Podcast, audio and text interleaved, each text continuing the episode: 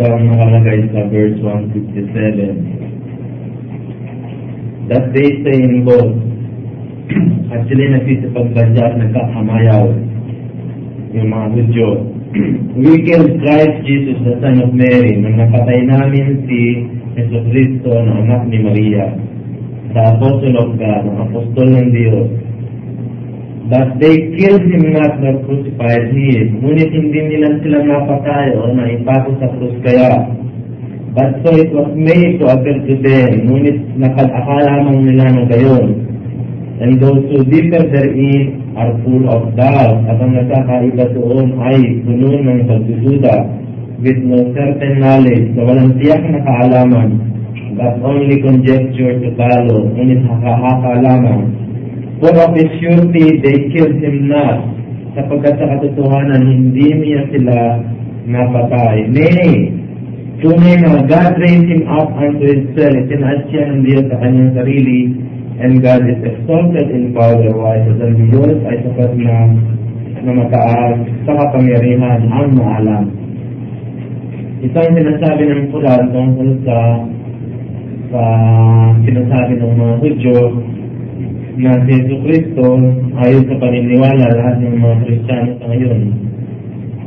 1 billion, 1.2 billion ng mga Christians ngayon ang naniniwala na si Jesus Christ ay namatay sa krus, ipinakutin ng mga Hudyo sa krus, at siya ay namatay, ipinaon ng tatlong araw na buhay na maguli. Yan ang paniniwala ng uh, mga Kristiyano. 1.2 billion Christians, they believe na namatay si Jesus Christ sa krus. Ang Quran, ang komentary dito ng Quran, ayon sa pagsasaysay ng bang ng mga paala, hindi nila napatay si Jesus Christ. Maybe, sakali, nagtangka sila na patayin ng mga Hudyo si Yesu Cristo, ngunit hindi nila, hindi sila nagtagumpay na siya ay patayin. Kaya sabi ng Allah subhanahu wa ta'ala, a surety sa katiyakan daw, they did not kill him, hindi niya siya napatay o naipapay sa krus. Iniligtas siya ng Diyos sa pamagitan ng itinaas niya si Jesus sa kanyang sarili, sa taas. Kung paano itinaas ng Diyos, hindi natin alam. Siya ang nakakaalam. Ang alam, nakakaalam.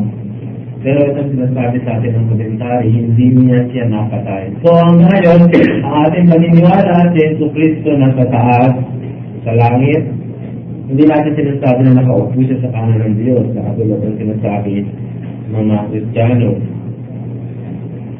si Yeso Cristo, kasama siya ng Diyos na malapit sa mga mabubuti, hindi nakaupo sa kanan. Physically, hindi nakaupo sa kanan. He is nearest to God, sabi niya, Minal Mukarabin. So, ito ang isa sa mga pagkaka pagkakaiba ng mga Kristiyano at mga Muslim. Sa Muslims, hindi na namatay si Jesu Cristo, sa Kristiyano, napatay siya.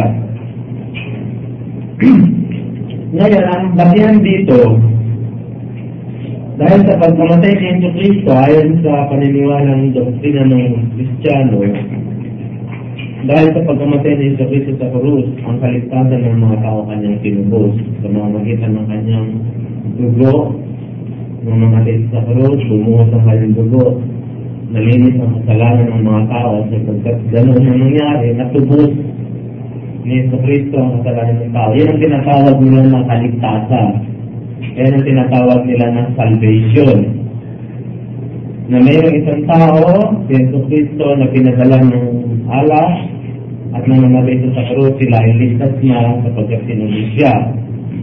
Kaya kung walang pagkakamo ni Yesu Cristo sa krus, at kung walang kamatayan ni Yesu Cristo sa krus, walang Kristyanismo.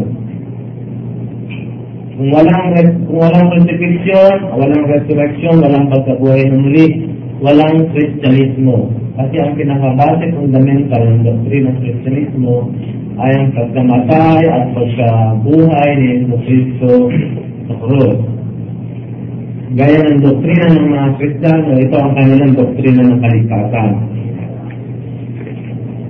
Una, nagkasala ang mga tao, nagkasala ang unang nilikha, si Adan at si Eva sa paraiso.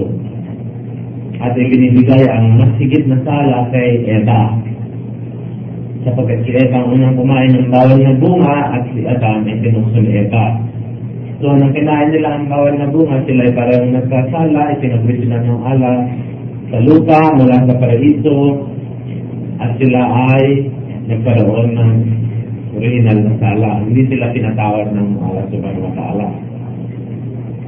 Ngayon, yung saling-saling lahi na lumabas ang kanya Adan ni Eva, mga henerasyon kasama na tayo, ayon sa doktrina ng Kristyanismo, nakama na ng original na sala at walang kaligtasan. Dahil hindi nga sila tinatawag ng alang, itinaboy sila sa lupa. Ngayon, ang kaligtasan ay dumating nang isugo niya si Yesu Cristo tinubos ang pagkakasala ng tao sa kanyang pagkabayubay at pagkamatay sa krus at iyan ang tinatawag nilang kaligtasan. Ayon kay Jimmy Swaggart, yung greatest evangelist and born again Christian, magitan tanggapin daw ang kamatayan ni Yeso Cristo ay walang kaligtasan. Kahit na gumawa ka ng mabuti, hindi raw kapat kundi ang kaligtasan mo nasa pagkamatay ni Yeso Cristo, tinubos niya tayo sa kasalanan. Kaya ang bibigay tayo ng comparison dyan, kung bakit ganyan ang kanilang paniniwala. Actually, ang paniniwala ng isang ng Kristiyano, hindi naman sinabi ng Diyos. Hindi naman sinabi ni Yeso Cristo na kayong mga Hudyo, Huwag na kayong gumawa ng ano pa man dahil sa akin nandito na at namatay sa inyong pagkakasala, ligtas na kayo. Hindi mo mababasa sa Biblia na sinasabi ng Kristo na sinubos ko kayo sa aking pagkamatay sa krus. Hindi rin naman sinasabi ng Diyos sa Biblia na sinubos kayo ni Kristo sa pagkamatay niya sa krus.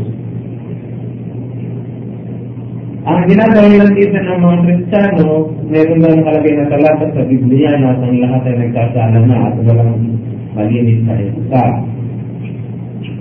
Pagka ganun ng teorya sa mga tuwid, ang Birning Maria na siyang pinakamalinis sa lahat ng babae, na siya ina ni Jesus marumiti. Tayong mga Muslim, hindi natin matatanggap yun kasi we know that Virgin Mary, the Virgin, is the mother of Jesus. At siya ay isa sa mga pinakamalinis sa babae at siya ang pinaka-leader ng mga babae sa karya ng langit.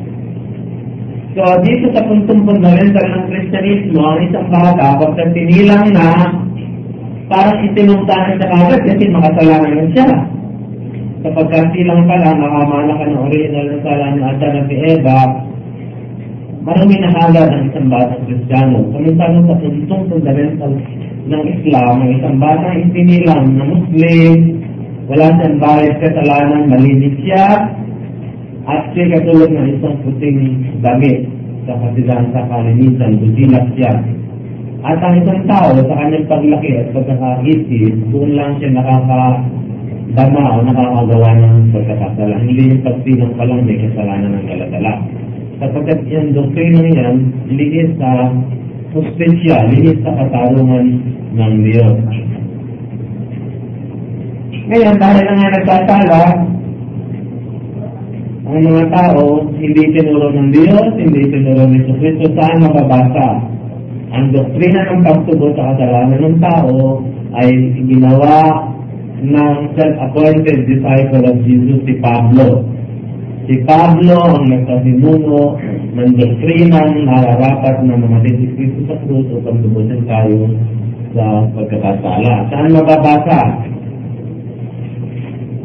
Babasahin natin dito sa 1 Peter chapter 1 verse 18 to 19. Ito nakalagay.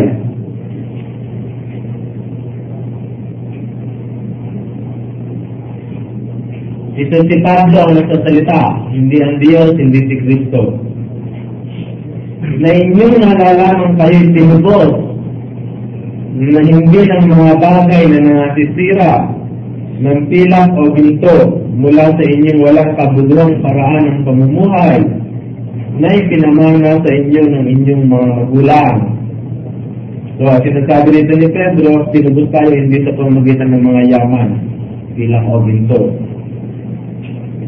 Kundi, sabi ni Pablo, ng mahalagang dugo, gaya ng sa korderong walang kapintasan at walang dumi sa makatulid bagay ang dugo ni Kristo. Yung si Pablo ang nagsabi rito, ang kaligtasan, ang katubusan sa pamamagitan ng mga dugo ni Kristo. At mula noon, ganyan ang naging paniniwala ng mga Kristiyano.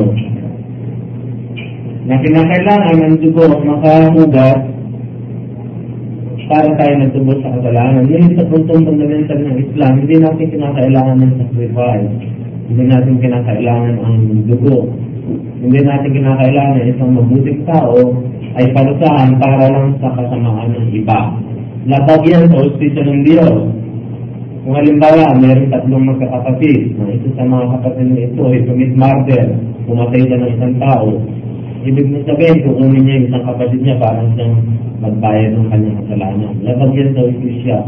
Justisya ng hukuman, hindi tatanggapin yan. Ang hukuman pa kaya ng Allah, subhanahu wa ta'ala, na siyang pinaka katarungan. Anong kailangan natin upang tayo makaligtas at malinis ang ating kasalanan? Magsisisi tayo.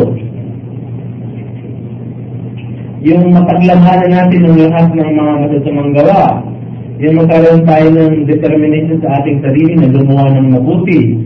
Yung magkaroon tayo ng pagkalungkot sa ating sarili kung bakit tayo nakagawa ng mga kasalanan. Sabi ni Yesu Cristo, ang isang pananampalatayang walang gawa ay patay.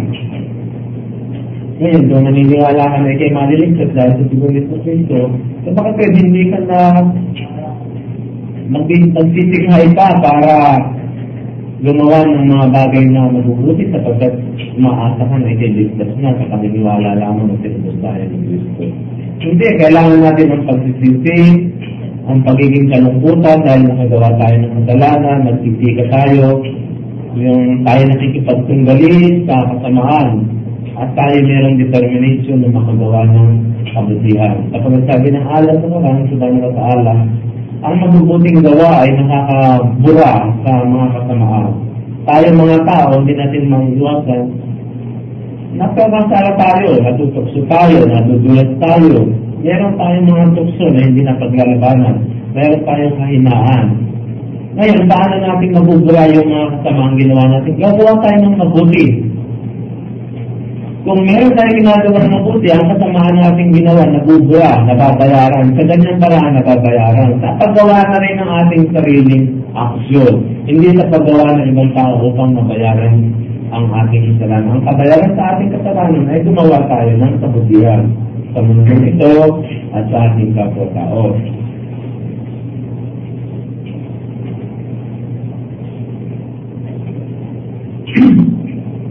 Ngayon, dito sa Biblia, mapapansin natin na itong sinasabi ni Paul ay labas sa sinasabi ni Heso Kristo. Sabi ni Paul, sinugod tayo ng dugo ni Heso Kristo.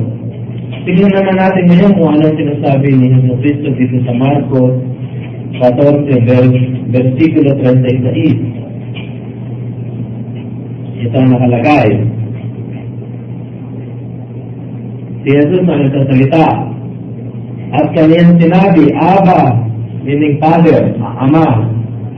At kaniyang sinabi, Ama, Ama, may pangyayari sa iyo ang lahat ng mga bagay.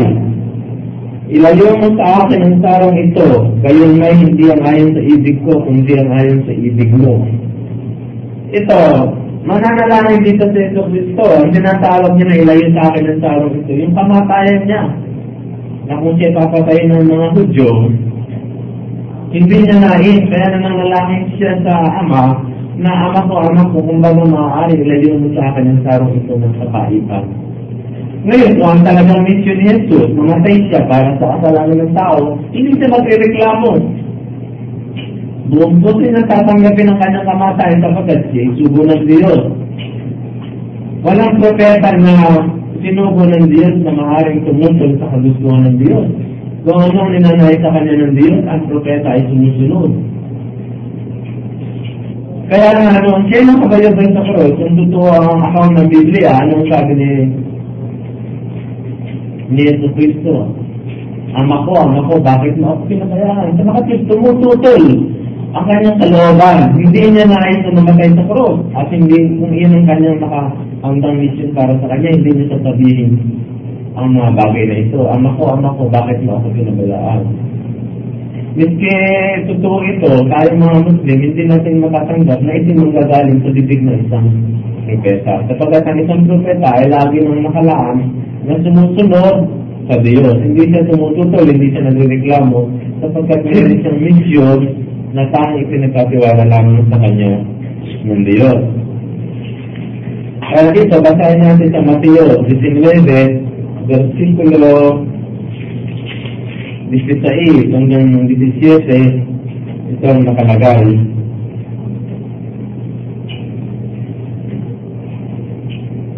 At sinabi niya sa kanila, si Jesus na nagsasalita, bakit mo itinatanong?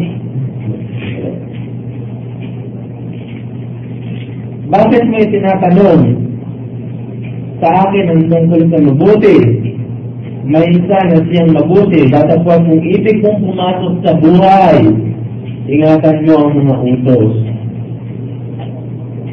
Ito, mayroong lumapit sa kanya na isang Skriba. Yung iskriba, yung tinatawag ng mga scribes, yung bang narurunong na sila sa mga salita ng Diyos, sa mga ipinadala sa mga salita ni Moses, yung tinatawag natin Torah. Yung mga panto, ito yung mga pantas ng mga kasulatan. Nakakaalam sila ng Biblia, yung Old Testament sa, sa panahon ni Moses. Kumbaga sa atin, mga biblical scholar sila. Ngayon, marunong na itong tao, bakit ba siya nagtatanong kay Jesus Cristo? Sabi niya, Guro, ano ang mabuting bagay na gagawin ko upang ako'y magkaroon ng buhay na walang hanggan? Buhay na walang hanggan. Ibig sabihin, kaligtasan, salvation. Kung ay tinuturo ni Pablo ang kaligtasan sa pagkabunos ng dugo ng Jesus Cristo, si Jesus Cristo naman nagsasalita ng iba. So, sabi ng scriba, marunong na siya, pero gusto niya magkaroon ng katiyanan sa kanyang sarili, nagtanong pa siya, Guro, ano ang mabuting bagay na gagawin ko upang atin magkaroon ng buhay na walang hanggan? Ibig sabihin ng kaligtasan. At sinabi niya sa kanya, bakit mo tinatanong sa akin ang tungkol sa mabuti? May isa na siyang mabuti, meaning ang, ang Diyos. Datapwat kung ibig mong pumasok sa buhay, ingatan mo ang mga utos. Nasa liwanag na sinabi dito ni Jesus Cristo na hindi niya sinabi, Oh, kung gusto mong magkaroon ng kaligtasan, umupo ka na lang dyan, eskriba, ako ay namatay para sa inyo. Ligtas ka na. Hindi niya sinabi yan. Oo, kaya eskriba, huwag ka na mag-alala. Sa aking pagkamatay at pagkabuo sa aking lugo, ligtas ka na. Meron ka ng buhay na walang hanggan. Ang sinabi niya, dapat po kung gusto mong pumasok sa utos, o sa buhay, ingatan mo ang mga utos. Keep the commandment. So ano yung tinatawag ng mga utos? Yung tinatawag ng mga utos, yun yung sinasabi niya na ipinadala sa panahon ni Moses. Ito, basahin natin dito sa Mateo 5, versikulo 17 hanggang 19. Para mahala natin kung ano yung sinasabi na sundin mo ang mga utos. Sabi ni Yeso Cristo dito, huwag ninyong isipin Ako'y naparito upang sirain ang kaususan o ang mga propeta. Ako'y naparito hindi upang sirain, hindi upang ganatin. Sapagkat sa totohanan sinasabi ko sa inyo hanggang sa mga wala ang langit at ang mga lupa, ang isang tuldo o isang tuglit sa anumang paraan ay hindi mawawala sa kautusan hanggang sa maganap ang lahat ng mga bagay. Kaya ang sino mang sumuway sa isa sa kalit-litang mga utos na ito at ituro ang gayon sa mga tao ay tatawaging kalit-litan sa kaharian ng langit. Tatapos ang sino mang gumawa at ituro, ito'y tatawaging dakila sa kaharian ng langit. so, itong tinatawag ng utos, ito yung mga utos na itinadala kay Moses. Ito tinatawag natin the Decalogue. Anong unang utos? Ibigin mo ang Diyos ng unang Diyos. Ano ang pangalawa? Igalang mo yung amat ina. Tapos marami pang bagay. Huwag kang mga lunya, huwag kang magnakaw, huwag kang sumaktit sa katotohanan. Huwag gumawa ng larawang inanya ng tao sa langit at sa lupa, huwag mo silang paglilingkuran o sasampahin. Yan ang mga utos. Lahat paano ka makakapasok sa buhay na walang hanggan, manibang sundin mo ang mga utos. Hindi niya sinabi na sa dugo ay naliligtas ka na. Si Pablo ang nagsasalita nun. Si Pablo, alam naman ninyo, hindi siya disipulo ni Kristo, hindi siya kasama-sama ni Kristo, hindi siya nakadaupang personal ni Kristo. Pagkatapos ng lumitaw siya sa Roma, nagpanggap siya na isang disipulo ni Kristo at nagturo siya ng mga bagay nito. Diyan nagkaroon ng pagkakaroon ng makabagong doktrina ng Kristyanismo. Ngayon, bilang pag uh, Saba, babasahin natin dito sa John 15.11 sa Juan um, Kapitulo 15, versikulo 11 ito nakalagay uh, versikulo 10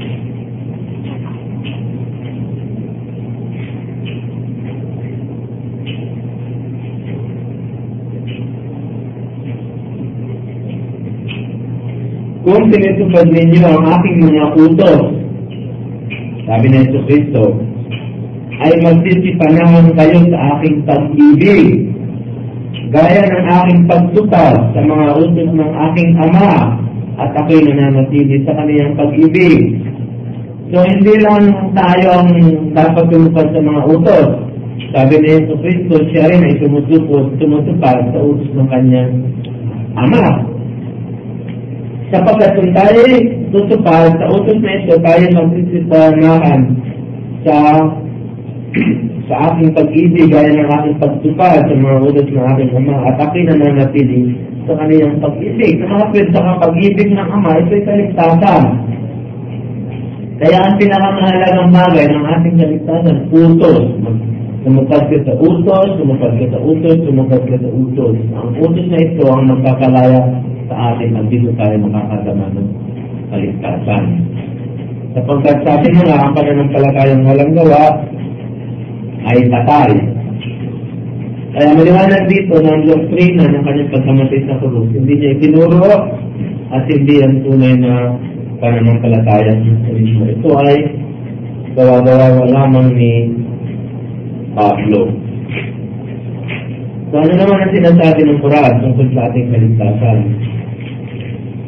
So dito sa chapter 2, verse 286, ito ang mababasa sa Quran.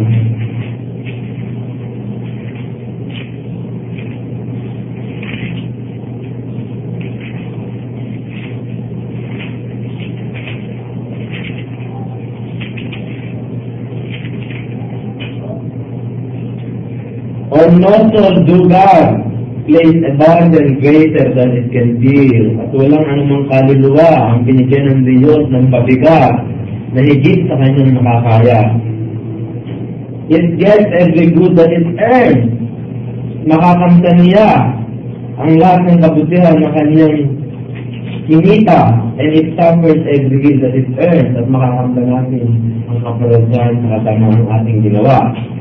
Pray, our Lord, condemn us not if we forget or fall into error. O aming Panginoon, huwag niyo kaming isumpa kung kami nakalimot at kami nagkasala.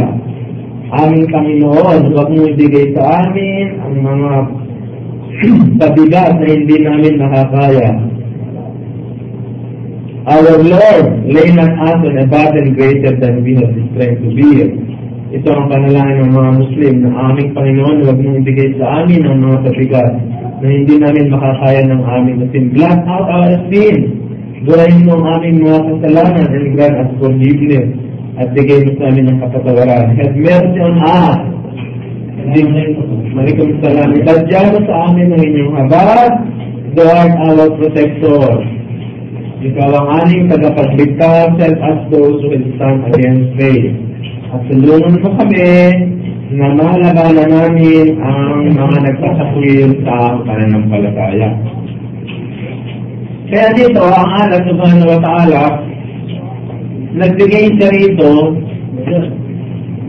ng maliwanag na kautusan na kaligtasan natin ay nasa ating sarili. Walang makakapagligtas sa atin maliban sa ating gawa. Kaya naman sabi nga ni Yesu Cristo, ang pananampalatayang walang gawa ay patay. Hindi tayo bibigyan ng ala, subhanahu wa ta'ala, ng mga pabigat o mga tungkulin na hindi natin makakaya. Kung may dumarating sa atin ng mga pagsubok, namatayan tayo, sunugan tayo ng bahay, nawalan tayo ng anak, tayo na aksidente tayo, lahat yan, dumarating sa buhay ng tao. Ngayon, ang sabi ng alat, kung mayroon mang dumarating sa atin ng ganyan mga pagsubok, kaya niya binibigay sa atin. Dahil ang alam ng ala, kaya nating matagpusan niya, kaya, kaya nating matiis, kaya nating ma, madalikat, mapaglaranan natin. Kaya kung may dumarating sa atin na mabuti, ang sabi natin, Alhamdulillah. Kung mayroon din naman dumarating sa atin na hindi mabuti, hindi tayo naging masbi, kundi sinasabi pa rin natin, Alhamdulillah. Sapagkat ang mabuti at ang mga pagsubok na ito ay galing sa Allah. Hindi na tayo bibigyan ng pagsubok na hindi natin mga titiis. Kaya kung dumami sa atin ang mga problema ito, ibigay natin ang lahat ng ating uh, pananampalataya na ang Allah subhanahu wa ta'ala tutulungan niya tayo. At ang bawat kaluluwa daw, it gets every good that it earns. Matatamasa natin ang kabutihan na ating inaasam. Kung gumawa tayo ng mabuti, mabuti rin ang katumbas. And it suffers every ill that it earns. At malalapatan siya ng kaparusahan kung siya ay gumawa ng kasamaan. Kaya sinabi sa atin, tayo magdasal, Our Lord, condemn us not. Aming Panginoon, huwag mo kaming isumpa. Huwag mo kaming itaboy. Kung kami man ay nakalimot o nabulit sa kasalanan. Kundi kami bigyan niyo ng kapatawaran at punayin niyo ang aming kasalanan at bigyan niyo kami ng habag sapagkat ikaw lamang ang tagapag-ingat. So, yan ang sinasabi sa atin ng Quran tungkol sa pagkakaroon natin ng kaligtasan, ng salvation. So dito pa rin sa Surah Al-Imran, nakalagay dito sa verse 25, Ito ang binabasa natin, brother. Ito yung mga talata ng ating kaligtasan. Kaligtasan ayon sa sinasabi ng Quran. Sa Surah Al-Imran chapter 3 verse 25 ito ang nakalagay.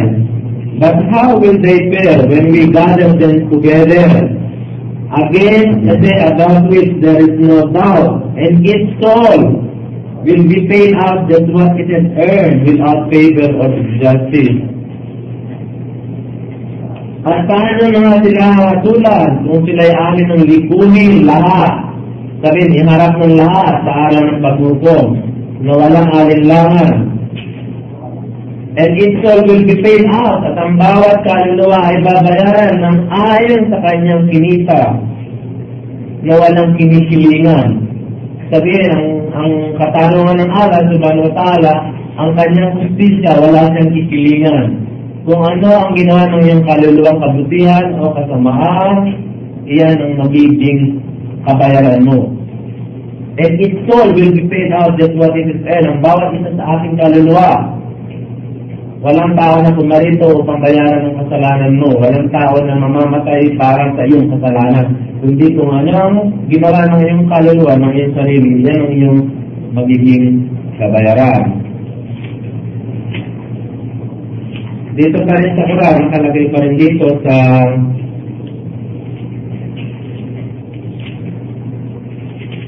chapter 6,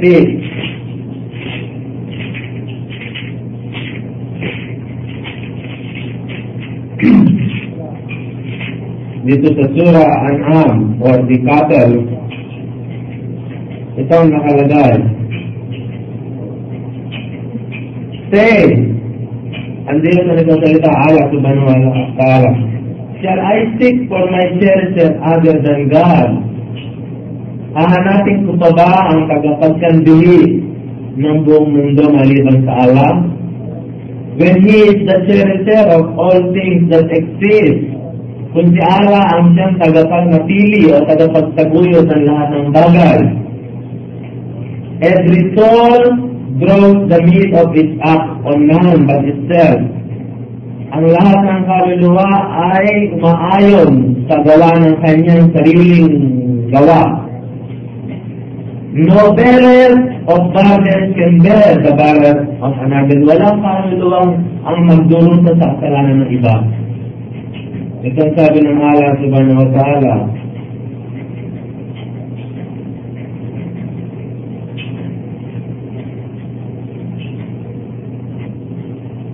The Arabic is very explicit on this, pero hindi masyadong maano sa English. Wala takis, wala takis kulu nafsi illa alayka. Every soul draws the need of its up on none but itself. No burden of burden can another but can bear the burden of another. Walang kaluluwa magbabayad sa kasalanan ng iba. Your goal in the end is toward God. Ang inyong hantungan sa katapusan ay ang Allah. He will tell you where the truth of the things wherein you discredit. Ipagtatay inyo sa inyo ang katotohanan ng mga bagay na inyong pinagtatalunan. Kaya dito maliwanag ang kaligtasan natin nasa sa ating sarili. Kung ano ang ating itinanim, may katabihan tayo, siya nating aanihin. Kaya, ang kaligtasan natin, hindi tayo dapat naniwala sa mga doktrina na magpapagulo sa mga isip. Ayon sa pagtutulong ni Pablo. Dito pa rin, nakalagay pa rin sa Quran ang tungkol sa tinatawag natin salvation. Kaligtasan natin, dito sa chapter 53, verse 38, ito ang nakalagay.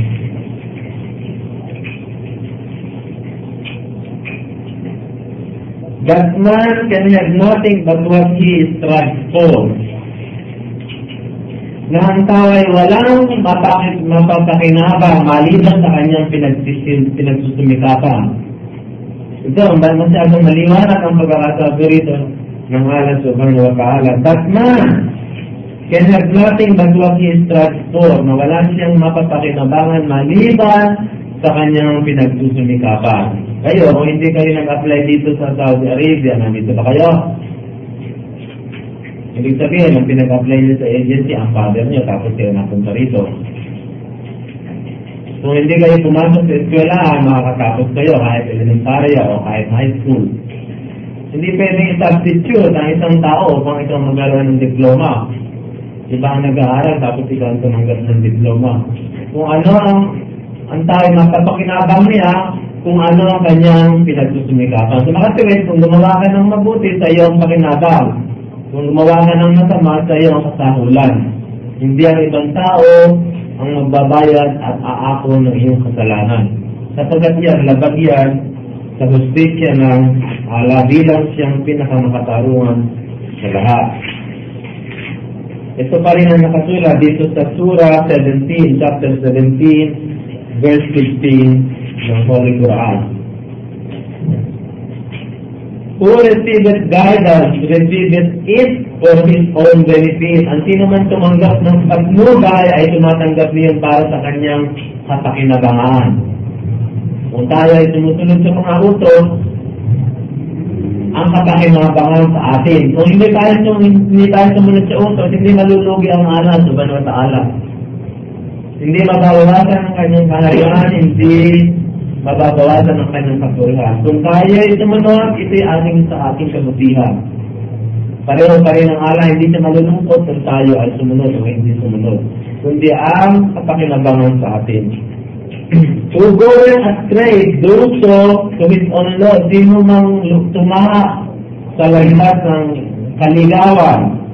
Sino man tumahak ng ligaw na landas, ang kanyang pagkawala, ang ibig sabihin, ang kanyang kasahulan, ang kanyang di kapakinabangan ay kanyang sa kanyang mapupunta.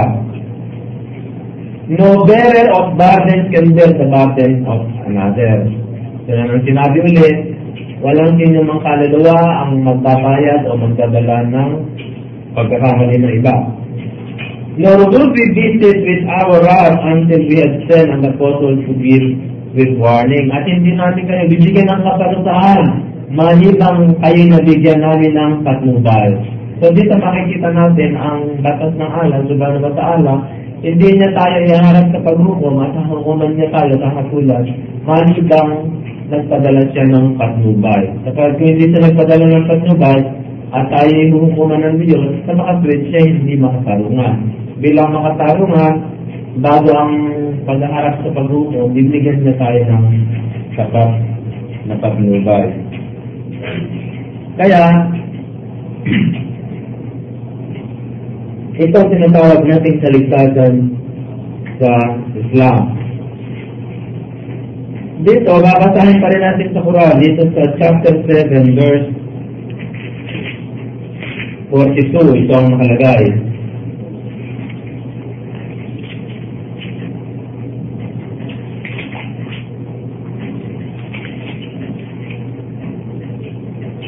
But those who believe and work righteousness, doon sa mga sumasampalataya at gumagawa ng katuwiran o kabutihan, no burden do we place on any soul. Wala kaming pabigat na ibinigay sa anumang kaluluwa, but that which it can bear, na kanya lamang makakaya, they will be the companions of the garden, therein to dwell forever sila ang makakasama ng mga hardin at mananahan sila roon magpakailanman. Kaya dito, ang ating kaligtasan upang mapasama tayo sa hardin, doon sa tinatawag na paraiso ng Diyos at mananahan tayo doon magpakailanman, ay magkaroon tayo ng pananampalataya at gumawa tayo ng kabutihan na katuwiran. At tayo ang mag-aani ng mga katuwiran at mga kabutihan ito na ating matatamasa sa aral ng paghukom. Dito pa rin sa Quran, nakalagay pa rin dito sa chapter 39, uh, sa verse 53 to 55, ito nakalagay. Say, ang aral ng salita, O my servants who have transgressed against their soul, o aking mga alisin na lumabas sa kabutihan at napasama nilang kanilang kaluluwa. Despair not of the mercy of God. Despair not of the mercy of God. Kung tayo ay nagagawa ng kasalanan at lumabas tayo sa kabutihan, sabihin, napahamak ang ating kaluluwa, meron naman tayong pagkakataon upang magkaluluwa sa Panginoon. Ang sabi rito, despair not of the mercy of God. Huwag niyong pagkaita ang inyong sarili ng habag ng alak. Kung tayo nakagawa ng kasalanan, magbalik loob tayo kaagad sa ala, sa bayan ng ala. Huwag natin ipagkait sa ating sarili. Sapagkat ang ala ang pinakamahabagin, ang pinakamaawain. For God forgives all sin, sapagkat ang ang nagpapatawad sa lahat ng kasalanan. For He is of forgiving, most merciful, and Nahu Kagapur Rahim. O forgiving, most merciful, yun lagi nang nagpapatawad, ang pinaka maawain. Turn you to your Lord in repentance. Bumaling kayo sa inyong Panginoon sa pagsisisi and bow to His will at sumunod kayo sa kanyang utos. Nakagaya rin ang ino, sinasabi ni Yesu Cristo, ito rin ang sinasabi ng Allah sa binigay niya revelation sa Prophet Muhammad, Diyos di Apanin. Before the penalty comes on you, at sumunod kayo sa kanyang mga utos bago ang kaparusahan ay dumating sa inyo. After that, you shall not be held sapagkat pagkaranihan kayo ay hindi na matutulungan. Kung dumating ng araw ng pagbuka, magdun tayo hihingi ng patawad at susunod sa kanyang mga utos, hindi na tayo matutulungan. And follow the best of the courses revealed to you from your Lord before the penalty comes on you of a sudden while you proceed not. At sundin ninyo ang pinakamainam sa mga daan na ibinigay sa inyo ng Panginoon. Before the penalty comes on you, bago ang kaparusahan ay dumating sa inyo of a sudden na hindi inaasahan na hindi nyo napag-unawa. Ano yung tinatawag dito na best courses? Yung tinatawag ng mabuting daan na ibinigay sa atin ng Panginoon. Pero yung sinasabi ni Jesus Cristo na sino man sa inyo mag-alis ng kalit-liitan sa mga putos na ito ay tatawagin siyang pinakamababa sa karya ng langit. At sino man sumunod sa mga utos na ito ay siyang tatawagin pinakamataas sa kaharian ng langit. Ito ang sinasabi ng Allah na follow the best of the courses na ipinaluwa na ibinigay sa inyo, ipinahayag sa inyo ng inyong Panginoon. Kaya dito, ang kapatawaran natin at kaligtasan nasa sa ating sarili. Miski si Jesus, suban, uh, peace be upon him, naghihingi rin siya ng awa sa Diyos.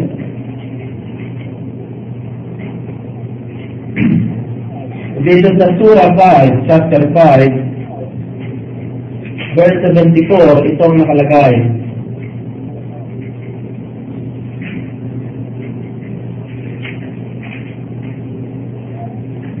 They thought there would be no trial or punishment, so they become blind and deep.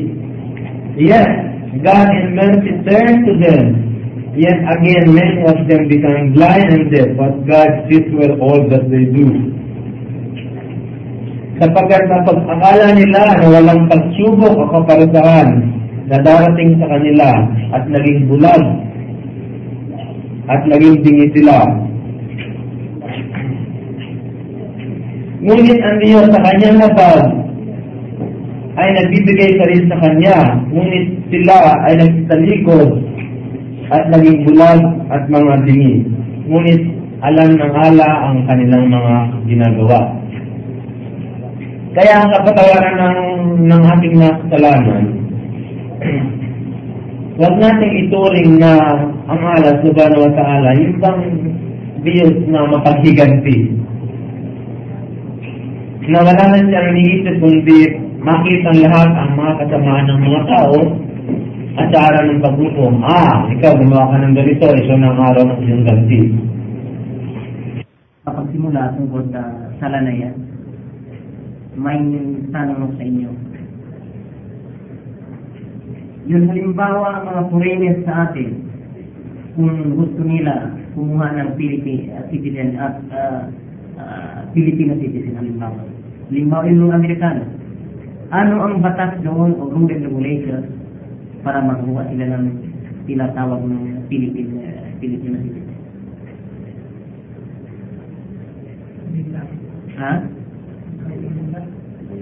Hindi, parang parang maging citizenship niya.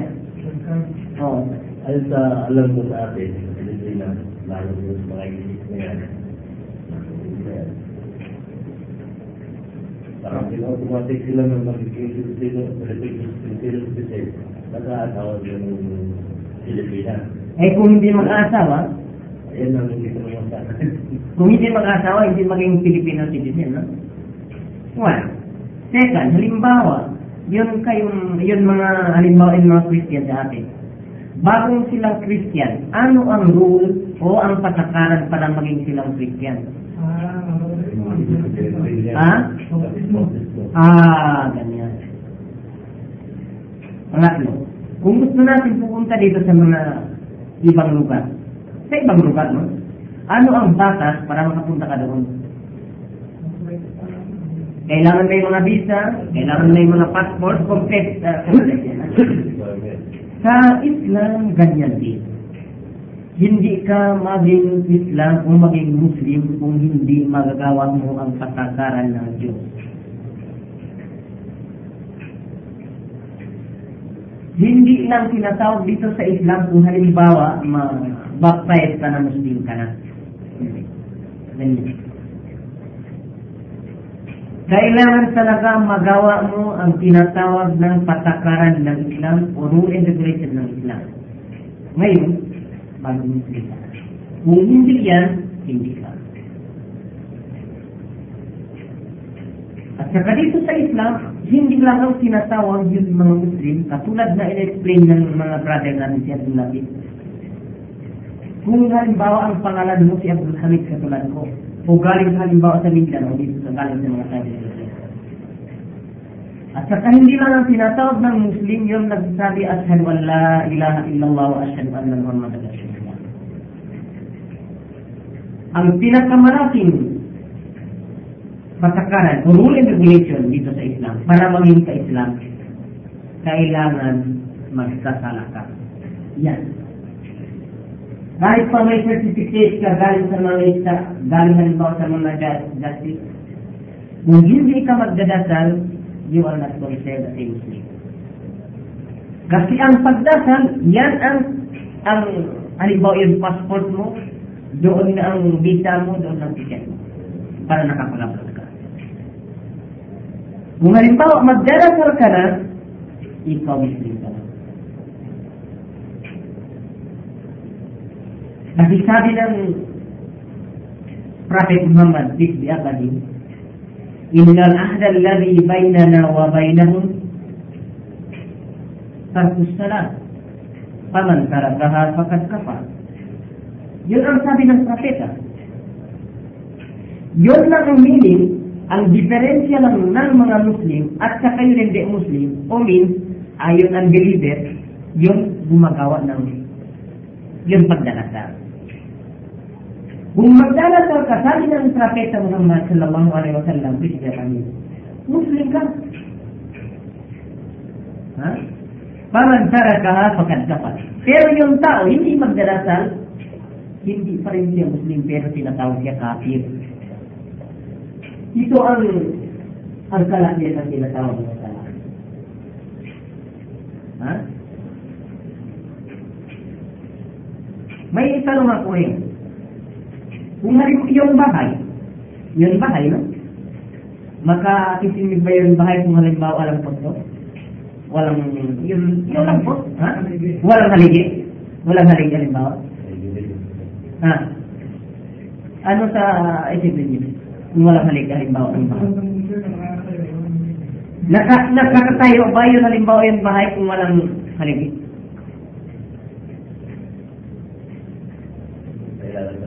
Kailangan ka na ng. Ito ang ito. Sa pagdarasal ganyan din. Yung tinatawag ng sala, ito isa haligi ng Islam. Kasi sinasabi ng Propeta Muhammad, peace be upon him, Bunyan Islamu ala khamsin, syahadati an la ilaha illallah, wa anna Muhammadan Rasulullah wa iqamis salat. Ang pagdarasal, pangalawa yan, haligi ng Islam. Yun, yun, yun, yun unang-unang haligi ng Islam, yung tinatawag ng shahada. Alam niyo na yun, yung asyhadu an la ilaha illallah, wa asyhadu anna Muhammadan Rasulullah. Pangalawa, yun haligi ng Islam, yun mag darasal. Ang magdarasal, magsalat. Eh, ngayon alam niyo naman yun, yung hindi magdarasal, hindi Muslim. Kasi yung dasal, tinatawag ng dasal, haligi ng Islam. Ang bahay, hindi tumatayo kung wala haligi. Ang Islam ganyan din. Hindi tumatayo ang tinatawag ng Islam kung hindi ka magdarasal. Pero kung magdarasal ka na, kahit pa ang pangalan mo si Pedro, kahit pa hindi ka nakapag kahit pa hindi ka nakakuha ng certificate, ang pangalan mo Islam. Ikaw Muslim ka. Ha? Ha? Yan ang bansa pagdalasa. Tanong ko kayo, kung halimbawa may tubig malapit sa bahay ninyo, malapit sa bahay ninyo, hindi lang malapit sa bahay, pero sa pintuan mo, ang ang tubig. Kung halimbawa, uh, magba, ano ba yung sa Tagalog yun, mag-refike ba sa Tagalog? Kung magtani mo ka doon, no, limang beses isang araw, may mga ma, ma, ma, lumi pa ba sa ano mo, sa lawan? Ha? May ibag pa ba sa lawan? Sa katawan mo? Mayroon ba? Ha? Mayroon man siguro, pero at least, ito Hindi, limang beses, limang beses kung pwede ko halimbawa. Mayroon man siguro, ay posible na yun. Pero hindi mo sabi na yun. Uh, O sinasabi ng Propeta Muhammad sallallahu alaihi wasallam sa hadith, sa isang tradition niya, ito ano ang sinasabi ng Propeta Muhammad? Sabi niya, Ara'aytum law anna nasan li bari ahadikum yuktasalu fihi kullu yawm khamsa marratin hal yabqa min damihi shay? قالوا لا يبقى قالوا لا يبقى من دمه شيء فكذلك مثل الصلوات الخمس يمحو الله بهن الخطايا. Ito ang sinasabi ng Propeta Muhammad. Sabi niya, kung halimbawa may tubig kayo, malapit sa mga pintuan ninyo ganyan. Pagkatapos, magpapalibog kayo ng limang beses isang araw. Ano sabi niya, may, ano ba yun? May libag pa ba sabi niya sa katawan ninyo? Isabi ng mga propeta, wala na. Isabi ng propeta, ganyan din ang magdadasal ng five times, uh, five times a day, na wala din lahat ng mga, ah, ano yun? Yan mga kasalanan. Yan ang sagutin ng kasalanan. At saka sinasabi pa rin ng Holy Quran, sabi ni A'udhu Billahi Minash Shaitan Rajim, Qad aflaha al-mu'minin alladhina hum fi salatihim khashi'un. Ang ibig sabihin, talagang nasisik na yung mga mu'min. Nasisik. Ano yung sinasabi ng cake? Ah, ligtas na niya. Ligtas sa ah, ligtas na yung Muslim Kad aflaha al-mu'minun. Naliligtas na siguradong sabi ng Diyos, yun mga Muslim. Sino? Yun ang lalina fi salatihim khashi'un. Yun mga tao na magdadasal ng five times at saka yung pagdadasal nila tungkol lang yun sa Diyos, hindi sila magdarasal para makita ng mga tao at ito magdadasal. Hindi, pero talagang fear nila sa Diyos. O talagang fear sa Diyos. Tingnan ninyo ang kabutihan ng pagdarasal. Saka, yung tinatawag ng pagdarasal, ha? Masabi ko na sa inyo ngayon, ang pagdarasal, no? Ah, isa haligi ng mga Islam. Pangalawa, yan ang diferensya ng Islam at saka yung hindi Islam. Katulad ng sinas- sinasabi ng Propeta Muhammad Sikriyapan. At saka isa pa yung pagdarasal, ah, kung sa in the day of judgment, yan ang first na tinatanong ng Diyos. Okay, mabuti ba ang pagdalasan o hindi? ano ang sabi ng propeta dito? Sabi ng propeta, awal ma yung nasabu, ay awal ma yung nasabu bihim ang yaw ng kiyama, at salah. Fa'in salahat, salha lahu sa'iru amali. Wa'in fasalat, fasula sa'iru amali. Ang ibig sabihin, of all, ang tinatanong ng Diyos sa invitation sentiment, Diyos, yung tinatawag ng pagdarasal. Kung mabuti ang pagdasal mo, ha? magdadasal ka ng five times a day, ha? mabuti lahat ang mga ginagawa mo ng mabuti. At sa kakaramihan ng mga tao, pinapasok, nakapasok na hindi, hindi sila maka-escape sa tinatawag ng hell, yun yung mga tao hindi nagdadasal. Kasi sinasabi ng Allah sa Holy Quran, Ma talakakum fi itakar. Kalu lang na kumi ng musallin. Binatanong ng Diyos yung mga tao sa, ano ba yung Herod, ano sa Tagalog? Sa Herod, no? Tinatanong ng Diyos yung mga tao sa Herod. Sabi niya, bakit kayo nakapasok doon sa Herod? Ano sabi niya? Lam na kuminal musallin. Ang ibig sabihin, hindi kami sabi nilang magdarasal. Hindi kayo magdarasal. Ngayon, nalalaman natin ang kabutihan ng pagdarasal. Ang pagdarasal, yan ang diferensya ng Muslim at saka hindi Muslim. Ang pagdarasal, uh, isa ang hindi ng Islam. Ang pagdarasal, yan ang tinatanong first, ang tinatanong ng Diyos. Ang pagdarasal, uh, yan ang makaligtas, isang makaligtas sa tao. Ang pagdarasal, uh, kung hindi ka magdarasal, iyan din ang isang dahilan makapasok ka ng seks.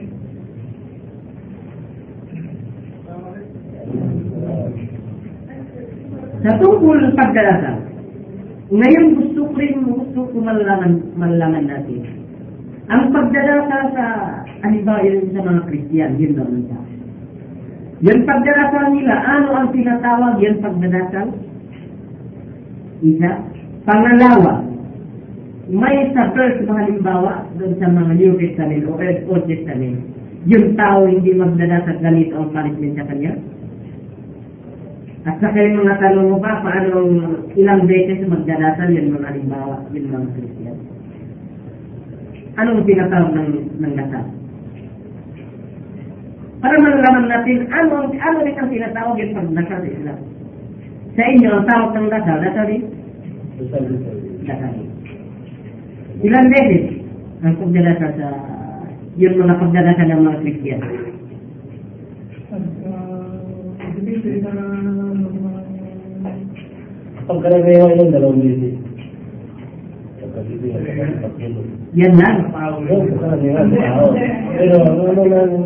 One by one. By one. Wala. Pero kung gusto sila mga pagdarasal, ano, Ah, sa tao ganyan. Ito ang pagkaiba ng Islam religion at saka yung iba ng ibang ibang religion. Dito sa Islam talagang obligatory ang five times ang pagdarasal. Ngayon rin, sinasabi niyo, depende sa tao, mean to say, ang pagdarasal ng halimbawa ng mga Christian, hindi galing sa Diyos. Kasi kung galing sa Diyos, talaga, kung five times, five times talaga, yun katulad na dito sa Islam. Dito sa Islam, yung pagdarasal ng five times a day, ha? Yan talaga, hindi mo, hindi ka makapagdasal ng four times a day. Hindi ng six times, six times a day. Yun talaga mo obligatory. Yung five times a day, five times a day. Sinasabi ng Diyos, uh, Inna salata kanat alal mu'minina kitaban mawquta. Yan sabi ng Diyos sa Quran. Yan pagdarasal, ha? may mga oras. Yan oras, five times a day. Katulad ng in-explain ng Prophet Muhammad sallallahu alaihi Pero paano naman ninyo, ang pagdarasal dito sa Islam iba? Tinatawag pagdarasal sa Islam iba. Ang tinatawag ng pagdarasal sa Islam, may may dalawang meaning yan. First of all, ang meaning ng pagdarasal, humingi ng sa Diyos. Humingi sa Diyos. Yung humingi sa Diyos, walang oras yan. Yan ang meaning ng pagsasala. Humingi sa Diyos. Ikala, ikadalawa, ang meaning ng pagdarasal, yung kasulad ng pagdarasal natin ngayon. Yung pagdarasal tayo ng five times a day. Yan ang meaning. So kung tusin natin, yung pagdarasal ng mga Muslim, humingi pa sa Diyos at saka gumawa pa yung five times a day ng pagdarasal na yan kasulad ng pagdarasal natin yun. Humingi pa siya. Ha?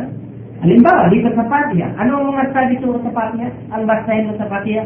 Ihdinas siratal mustaqim. Yung hindi na humingi ka sa Diyos. Ano ang ibig sabihin ihdinas siratal mustaqim? Baka ma-explain yan lapit sa inyo yan. Ano ang ibig sabihin ihdinas siratal mustaqim? Ha? Sa English, baka ang meaning ng sa English to, guide us, O God, guide us in a uh, straight path. O humingi ka sa Diyos. Halimbawa sa ano, yun, yun na, nag, ano yun, nag-sit down ka sa pagsala. Rabbig pirli, warhamni, wajiburni, warfa'ani, warzuqni, yung katulad, yan, humingi rin sa Diyos.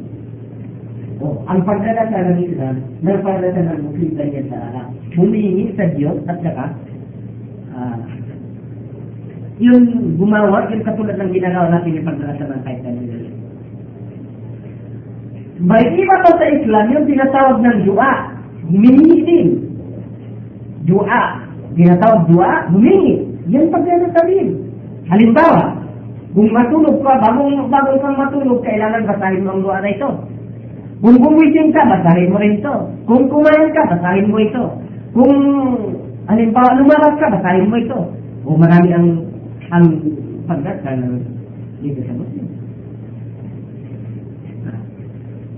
May tanong pa sa inyo. Yung pagdadasal ng mga halimbawa ng mga kapatid natin mga Kristiyano.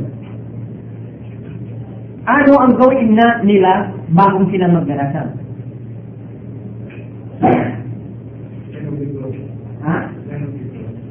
Yan lang ang gawin nila. Ano ba?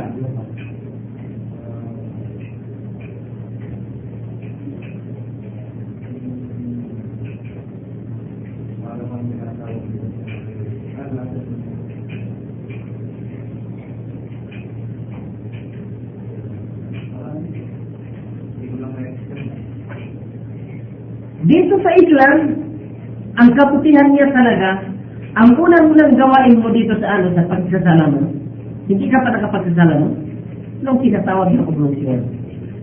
Ang oblusyon, ito ay ang diferensya ng Muslim at sa yung ibang reliyon. Ikaw ang Muslim, hindi ka makapagdadasal kung hindi ka makapag oblusyon. Hindi kami nakapag-oblusyon kung halimbawa nakaihi ka kung hindi mo yon, ano? Hugasan. Hugasan mo muna yan. Halimbawa, uh, kung halimbawa umano ka sa asawa mo, no? Al alam din niya na. Hindi ka pero nakap nakapag-ablution kung hindi ka nakapag-take, iba. Yan, yan, yan ang diferensya ng pagdarasal ng mga Muslim. At dito sa Muslim, sa Islam, kailangan din pag-oblution, kompleto ang pag-oblution mo ganyan. Pagkatapos yun, mga oblution, may oras, mas-cancel ang oblution mo yan. Kailangan balikan mo naman ang tinatawag ng oblution. Tingnan niyo ang diferensya. Ang diferensya, halimbawa, yung Islam talaga at sa Islam. Ha?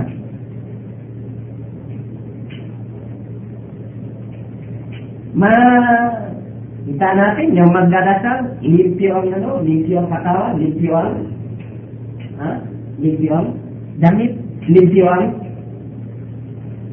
ano? Lahat-lahat. Sa ibang religion, remember it, no? Kahit may, kahit halimbawa galing ka sa pwede, hindi ka mumugat ganyan, hindi mo ulasan mo ang batata mo ganyan, no? Okay, mas pwede kang magdadasal. Pero dito sa Islam, hindi. Kailangan talaga, hugasan mo yun, yung tutis, dito dulaw ganyan. Hugasan mo yun pagkatapos, ano? Ah, nag-oblution ka. Yan ang dito, yan, yan, yan sa.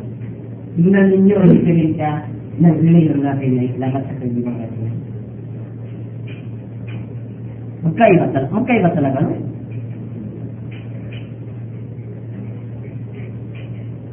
Lalaki, babae, ganyan.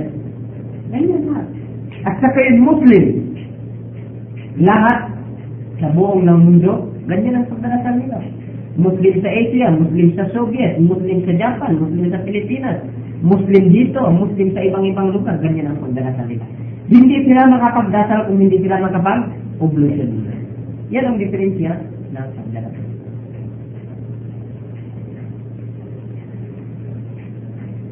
Ano ang ano ang tunay na ibig sabihin ng pagka-abuse ng marunong sa Panginoon? Ngayon, pwede ka bang pumasok sa bahay na yan halimbawa kung wala kang, ano sinasama? Susi? Makapasok ka ba dyan kung halimbawa ang bahay na yan ko kung wala susi? Ha? Hindi.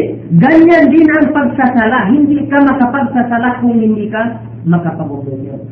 Kasi kung magsala, magsala ka, walang oblusyon, hindi di God will not accept it. Bahid yan. Kung walang tubig, halimbawa, tinatawag yung tayamum. Yun yun lupa. Okay rin yan. Pagkatulad din yan ng obligation.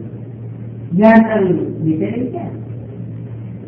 Yung ablution, yung ablution, ano? Hindi, no? Yung sala, alam niyo naman. Ngayon, kung halimbawa may tanong kayo, may maglang ng lecture sa tungkol sa sala, marami to. Isang araw, dalawang araw, isang buwan, hindi ito matapos natin. Hindi ito matapos natin. Pero dito lang, dito lang, bigyan lang tayo dito. Eh, kung halimbawa may tanong kayo tungkol sa pagsasala, okay, pwede kayo sumanong ng 5 minutes. Eh.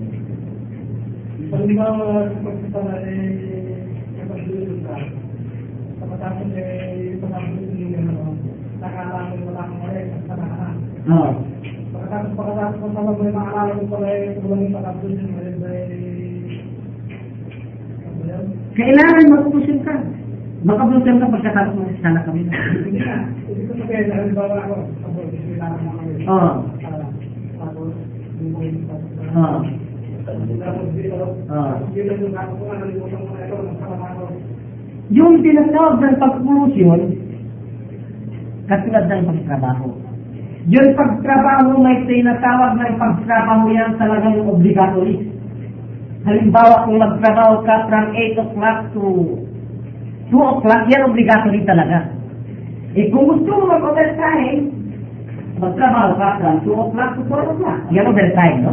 Let's remember it. Sa pag-occlusion, ganyan din.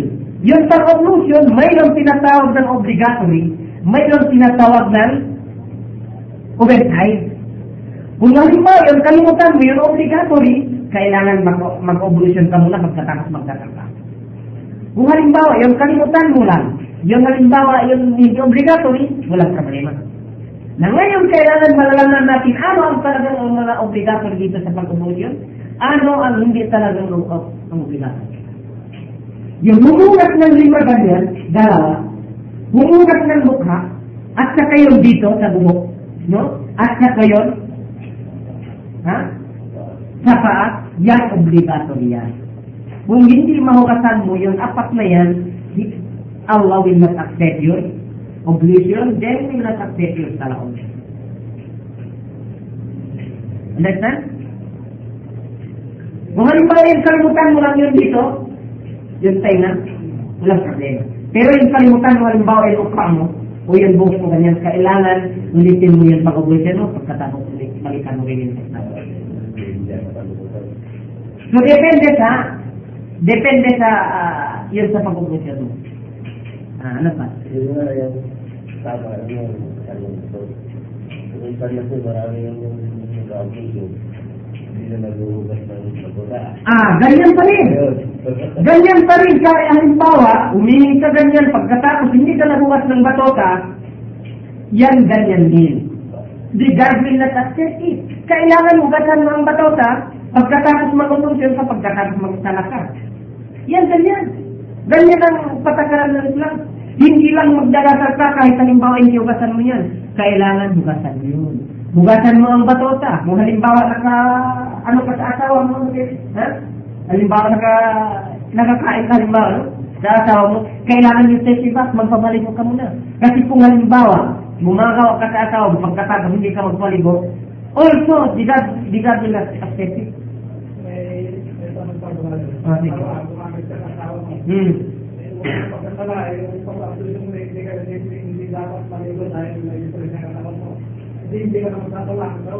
Eh, जन्मैः मे मुसाफत जन्मे kesalahan kan? Kita mga kasasawa, no, pagkatapos, kailangan magpapaligo ka, then magugusin din, inshallah. Kasi dito sa Islam, dito sa Islam, walang religion ganyan. Dito sa Islam, walang vision ganyan. Ano, hindi natin masabi ganyan. Kasi hindi ito patakaran ng isip ng, ng tao. Kung patakaran ng tao, pwede magawa natin. Pero ang sala sa Islam, patakaran ng Islam yan. Hindi natin masabi kasi pagod na pagod ako, hindi na ako magsasawa. Eh ngayon, kung magtrabaho ka rin ba sa opisina, eh, sinabi mo sa manager mo, oo, pagod na pagod ako, hindi ako magtrabaho ngayon. Anong sabi ng manager mo?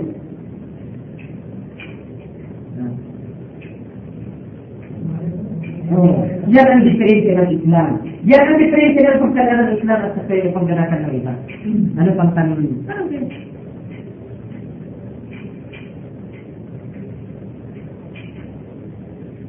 Pero halimbawa, yung tungkol sa pagsasala, kung kalimutan mo talaga yung pagsasala, hindi ka makatulog sa halimbawa, halimbawa, adur, no? Yung tumulog ka halimbawa mga alas 10, eh hanggang alas 3, nakatulog ka pa. Eh mawala na yung dugo. Eh ngayon, walang, walang kasalanan doon. Pero ang kasalanan doon, kung halimbawa mga alaw na, gising ka na ganyan, pagkatapos, tumutulog ka pa, ha, matulog ka pa, no? Eh hindi ka magdadasal, yun may kasalanan ka na siya. Ang balik ako ng pag-aablisyon. Ah, na kahit. Hindi ka naman uh, imili, nag-tuloy, gano'n. Na kailangan pa rin yung bata yun. Hindi. Yung ugasan yung batuta, may halimbawa, hindi lang batuta, kasi sa mga babae, no? Kasi, import, yung tinatawag ugasan yun, kung may nasi, kung may ma, ano ba yun, tinatawag ng dirty. Ano ba? Dumi, yung dumi. Hindi lang tinatawag ang tinatawag ng ano ng uh, UNA. Kahit yun ano ba yun, yung bugot natin. Kailangan ko halimbawa sa emotion ka, no? Pagkatapos may Okay. ha? Bakit ganyan? Kailangan makubos yan pa rin. Kasi isa yan, nakubos yan, isa yan nakakancel ng pagkaabuso. Hindi, halimbawa, malinis ka ng harap mo, ganyan. Hindi ka naman o hindi ka naman kumani sa tawa mo. Hindi tayo naman sasalaka, mag-aabsulin ng passport, ang post mo rin malilisin. Eh, wala ko yung problema yan. Hindi na yan, hindi na ubasan kasi wala naman dumurong ito. Wala, walang problema yan. Eh, kasi, ang tanong mo isang pare, yung isang kapatid natin, mga dalawa nagka-abuse na hindi yung pagkakas. No? Yung importante dito, kailangan mahugasan mo kung halimbawa ang duminig tapos katapos wala mo yung nahugasan, yun ang importante doon. Pero remember, kung halimbawa magdadasal ka, baka naiipa yung ano mo, yung siyospan mo ganyan, kailangan huwag mo huwag kang magdadasal with siyospan mo yan. Kasi inna Allah, kayo kung lahat mo nila sa iyo. Because it's very clear. Hindi mo nakakset. Kung hindi ng pagkakaroon, ay hindi mo tingnan. Dahil alam niya, na pagka yung gatas, hindi, na yung marumi, nag- nag-abuse, ah, nila na hindi na inugatan niya, magkamat niya, alam na na hindi active. Oo, yan. Yan ang problema Problema doon. ako yun. diba?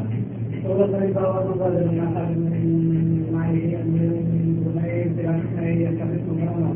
Hindi ka pwede magdasal kung hindi yun. Alisin mo yun, mag, alisin mo yun. Kailangan isang, ano na, maggamit ka na yan, isang, isang halimbawa, isang, ano, yan, hindi na yan. Na. O, palitan, hindi kailangan palitan na yan. Ha?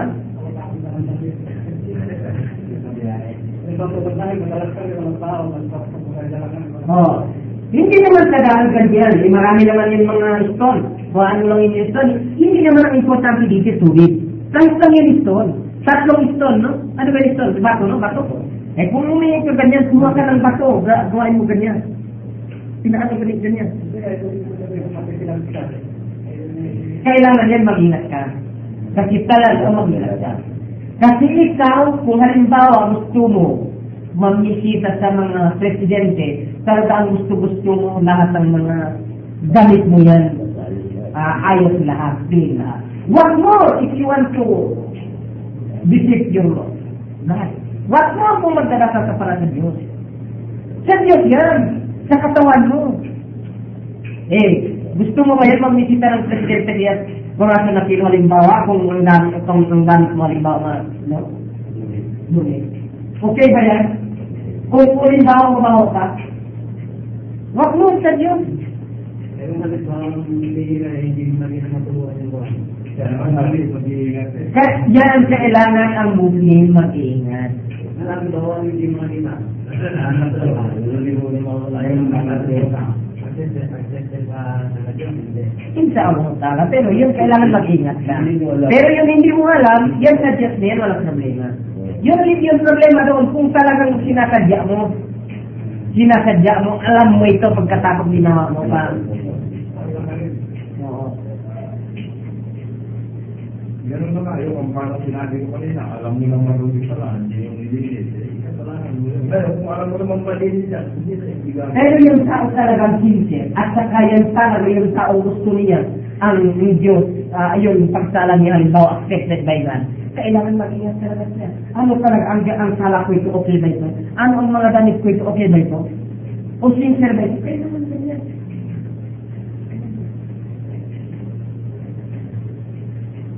Ito na yung papa. Oh, sige.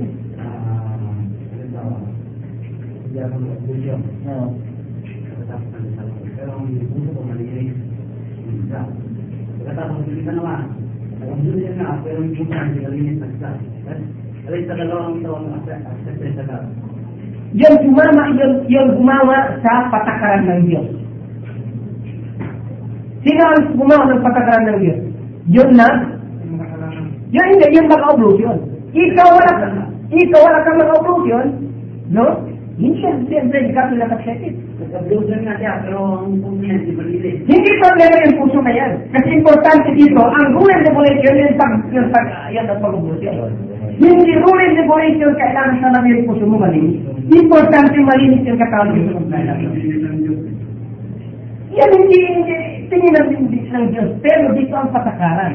Ang patakaran ng Diyos sa pagsasala, ganito. Hindi katulad ng patakaran ng tao. Ah, ano pong masabi mo? Kasi dito sa passport, sa passport department, ang rule and regulation, hindi ka talagang makakuha ng passport kung hindi kompleto ang requirement. Hindi ba ganyan? Ha?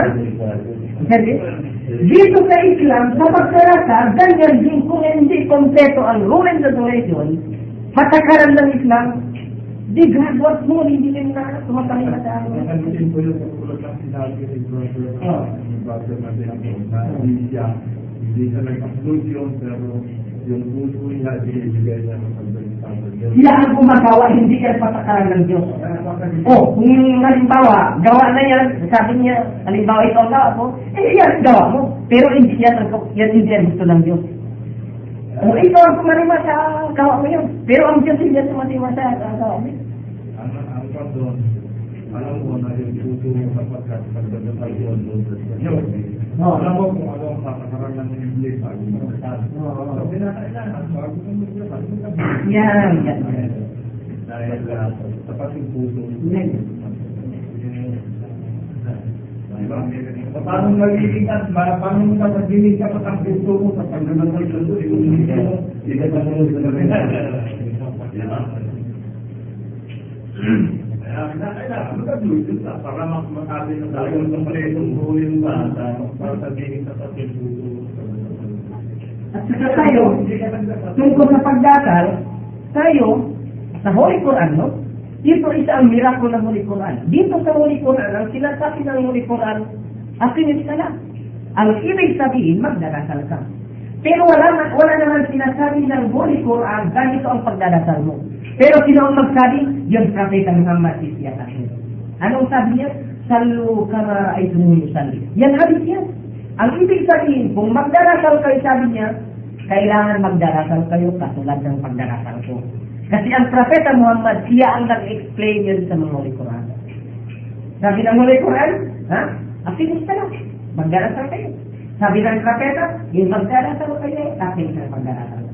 Eh, ang propeta Muhammad, yung pagdarasal niya, hindi pa siya bago siya magdarasal, mag-ubusi siya. So, sino ang mabuti?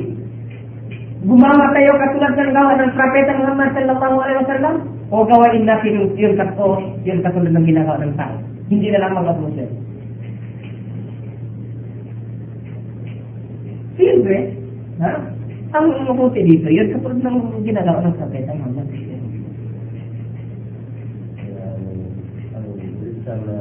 ang kung hindi sa utos, kailangan kita. Ah, ganyan. Kailangan sumunod tayo sa utos sa patakaran. Kasi ang utos ito, ang patakaran nito, hindi ito utos ng tao, utos ng Diyos, galing sa Diyos. Ang nag-explain, propeta ng prophet ah, Muhammad sallallahu alaihi wa sallam. Eh kung halimbawa, ang pagdarasal, ah, ibang-ibang tao, halimbawa sabi niya, eh, ako na lang bahala sa, sa ano ko, no? Sa, sa katawan ko, ako lang bahala. Eh, lahat ng mga tao, mateka. Ano naman? Ka? Meron?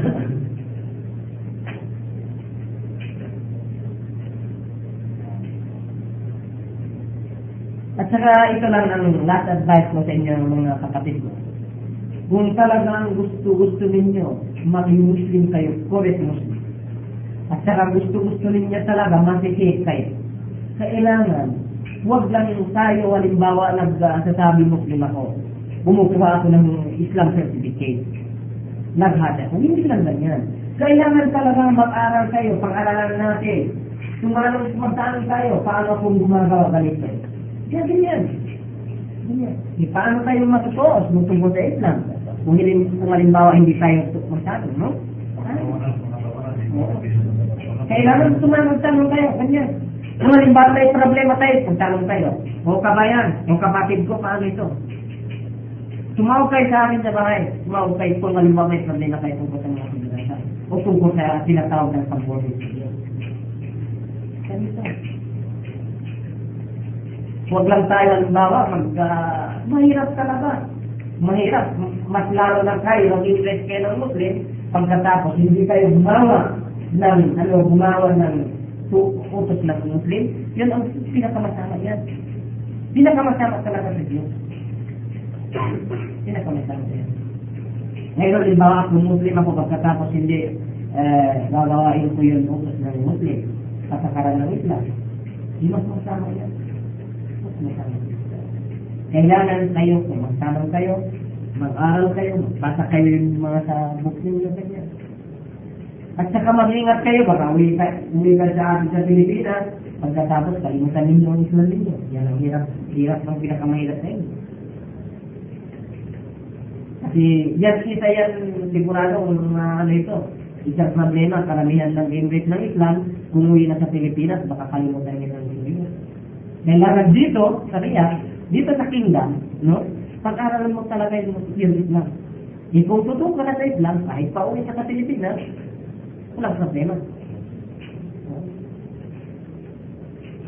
Eh ngayon, alam natin yung nag-invest ng mga Islam.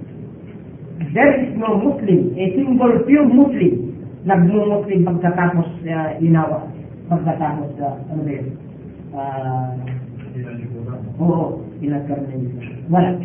Pero ang karamihan sa mga, halimbawa sa mga, sa mga Christian, kahit yung mga malaking tao sa kanila, kung naging na ano sila, palikuran nila yung religion nila, dito sila sa Islam. Yun, katulad sa akin, si Dr. Kamil, baka malaman niyo, baka alam niyo si Dr. Doktor siya, siya ang isang isang malaking pare sa akin. Ngayon mo Si Najib, kilala din niya. Dito sa mga yung iba katulad si Maurice Mutay. Si Raja Arabic, Ra, Raja Darudi. Mga malaking tao yan. Magkatapos na mag-invest ng nila. Kasi dito talaga magsa nila yun ang, ang kabutihan at kakayahan.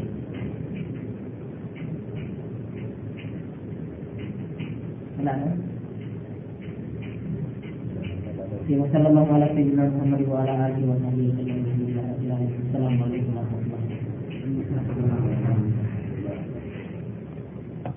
تسجيلات خالد بن الوليد الإسلامية السلي شارع هارون الرشيد الرياض هاتف اثنان أربعة واحد صفر ستة واحد خمسة.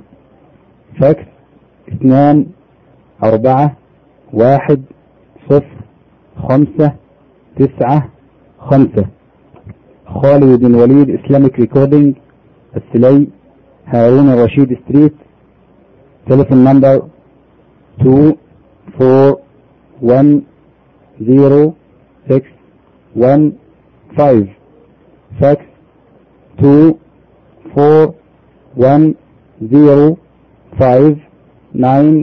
4 1 0 5 9 5 انتهت مادة هذا الشريط ونظرا لأن في الشريط متسع فيسرنا إكماله بهذه المادة.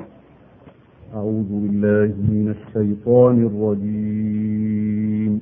بسم الله الرحمن الرحيم. آمين. والكتاب المبين.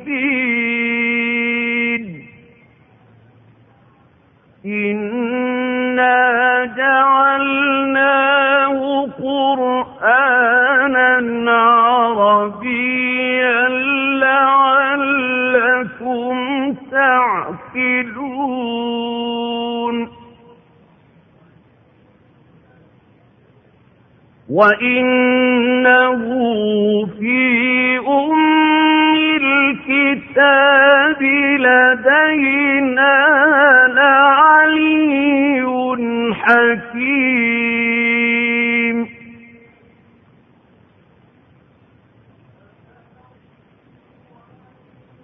أفنضرب عنكم الذكر صفحا أن كنتم قوما مسرفين.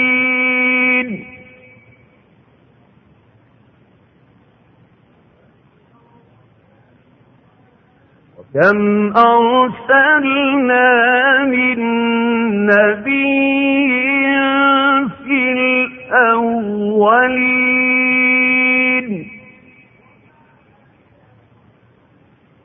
وما يأتيهم من نبي إلا كانوا به يستهزئون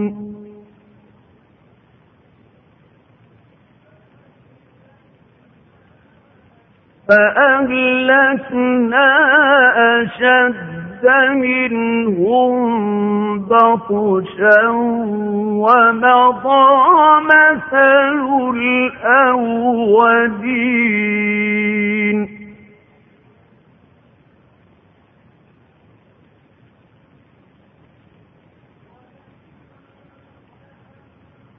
ولئن سألتهم من خلق السماوات والأرض ليقولن خلقهن العزيز العليم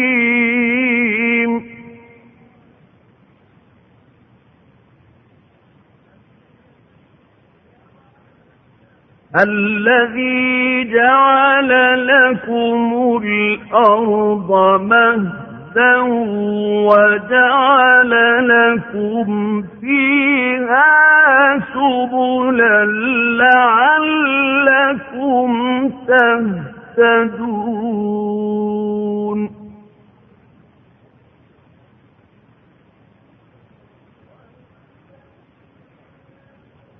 والذي نزل من السماء ماء بقدر فأنشرنا به بلدة ميتا.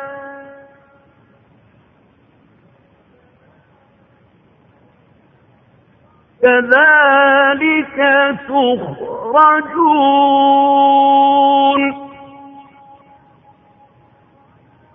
والذي خلق الأزواج كلها وجعل لكم من الفلك والأنعام ما تركبون لتستووا على ظهوره ثم تذكروا نعمة ربكم إذا استويتم عليه وتقولوا